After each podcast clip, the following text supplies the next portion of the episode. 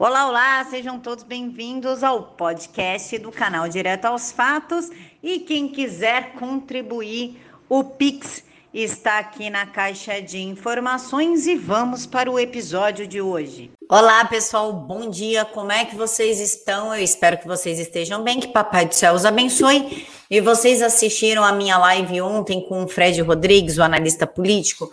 Foi sensacional. A gente ia falar de dois temas e falamos até de feminismo. Foi bem boa para quem não assistiu, o Izinho tá aqui, mas assiste esse vídeo aqui antes, porque hoje a gente tem boas notícias, como por exemplo, o presidente Bolsonaro oficializou a adesão do Brasil ao programa da NASA que quer voltar a enviar humanos para a Lua. Se eu puder dar uma sugestão, presidente, se minha opinião for válida para o senhor, então eu peço que o senhor envie para Lula, tipo a Maria do Rosário.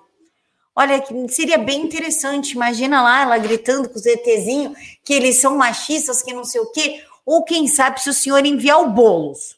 Envia o bolos, porque a gente vai saber se a Lua é habitável ou não, porque ele vai invadir tudo que dá lá com o MST e aí a gente descobre se dá para viver lá. O que, que o senhor acha da minha ideia? A gente testa a galera lá de cima e fica em paz aqui embaixo. O que, que vocês acharam? Quem gostou da ideia, vai lá no Twitter do presidente e escreve: envia Maria do Rosário para a nova missão da NASA. E por falar em gente chata, vamos falar de Faquim.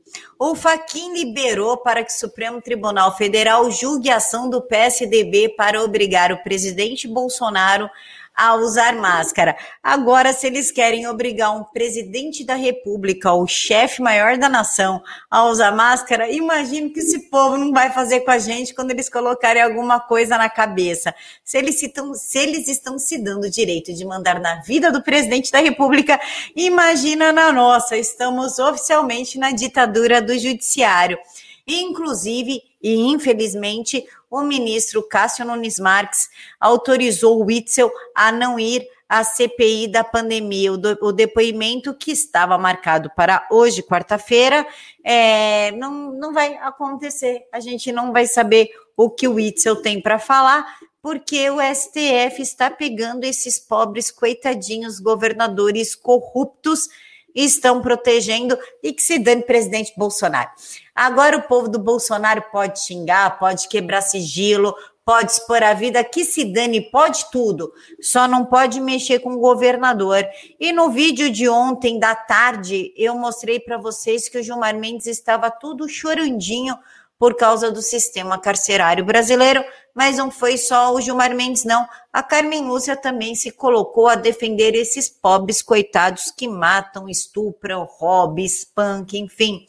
Pena não pode ser considerado um castigo para sempre, diz Carmen Lúcia ao criticar a situação carcerária do Brasil. Ora, ministra, e quem sofreu o, o roubo, quem sofreu espancamento, estupro e a família que perdeu seu ente querido. Aí o castigo é para sempre, mas o bandido tem que ficar super protegido. O que, que vocês não oferecem para ele, spa? Olha que ideia boa.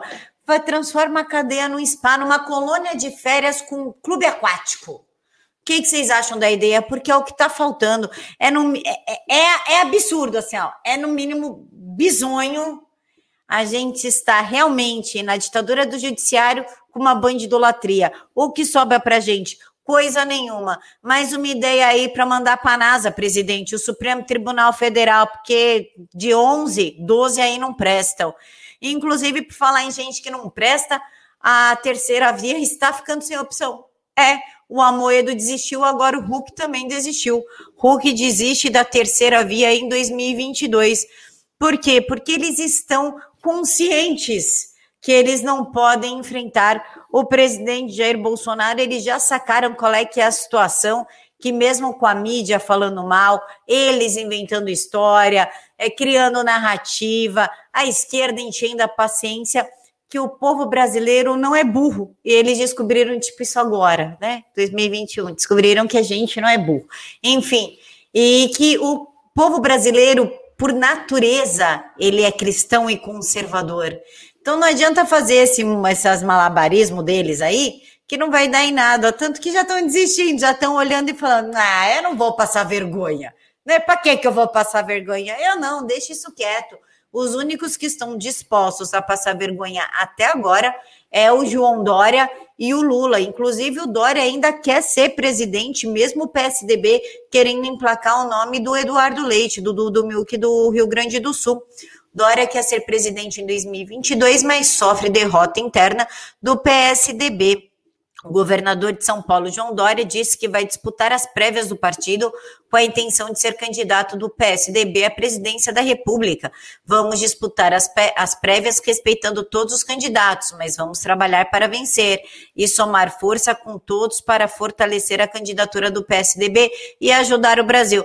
Ô, João Dória, deixa eu te contar aqui uma coisa. A China não é o Brasil. Não sei se você sabe, tá? Mas, tipo, não somos e o único país que você ajuda efetivamente é a China. E eu peço aqui atenção para os possíveis candidatos do PSDB, embora eu não goste nem de vocês e nem do partido de vocês, mas aprendam uma coisa, o João Dória, ele passa a perna em todo mundo, desde a época que ele entrou na Embratur em 1988. Então, vocês acham que ele não vai armar para vocês? Ele armou para o padrinho político dele, o Geraldo Alckmin, meteu-lhe uma estocada nas costas que o Geraldo Alckmin não levantou até hoje, e depois ele passou a perna no França. Então, abra o olho aí. Inclusive, abrir o olho, nós temos que abrir o olho com a Câmara dos Deputados, que quer aprovar uma proposta que enfraquece a lei de improbidade administrativa. O relator da proposta é o deputado petista Carlos Zaratini, e a matéria pode ser votada já na sessão de hoje, da quarta-feira. E entre os principais itens do projeto estão as ações negligentes, imprudentes ou imperícias, ainda que causem danos materiais ao Estado, não podem ser enquadrados como atos de improbidade, pois lhes falta o elemento de desonestidade. E quem votou a favor desse projeto? PT, PSB, PCdoB, PSL, MDB, Cidadania, Solidariedade de PV. E quem votou contra? Pasmem, o PSOL. O PSOL voltou contra. O projeto é tão ruim, que eu ia falar outra palavra que não pode, mas é tão ruim que até o PSOL votou contra esse absurdo. O PSOL que quer acabar com o teto de gastos votou contra esse projeto, porque vai ficar na cara demais, né? Ele falou, não, pô, aí vai dar na cara mesmo que a galera quer roubar e não quer ser punida. E por falar em a galera quer roubar, mas não quer ser punida, vamos falar de Cabral, que pediu ao Supremo Tribunal Federal que anule todas as decisões do Moro contra ele. Afinal, o Supremo Tribunal Federal abriu um precedente para livrar a cara do Lula, Lula Rápio ou Lula Ladrão. Enfim, abriu esse precedente e parabéns aí, porque agora todos os condenados pelo Moro estão recorrendo desta forma. E para a gente finalizar os absurdos da manhã, vamos falar de PT e bolos. O PT quer Bolos candidato a deputado em troca de apoio à candidatura a prefeito de São Paulo em 2024. Uma parte das lideranças do Partido dos Trabalhadores de São Paulo já sondou o PSOL sobre um novo desenho para que dois partidos firmem aliança em 2022.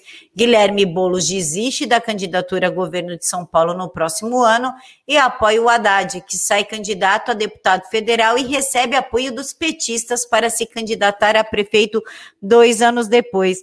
Ou seja, eles estão convictos assim, ó que eles vão vencer em São Paulo e vão ajudar a afundar a, o estado de São Paulo. Vê se a gente merece. Não, a gente não merece, porque a gente aguentou o João Dória.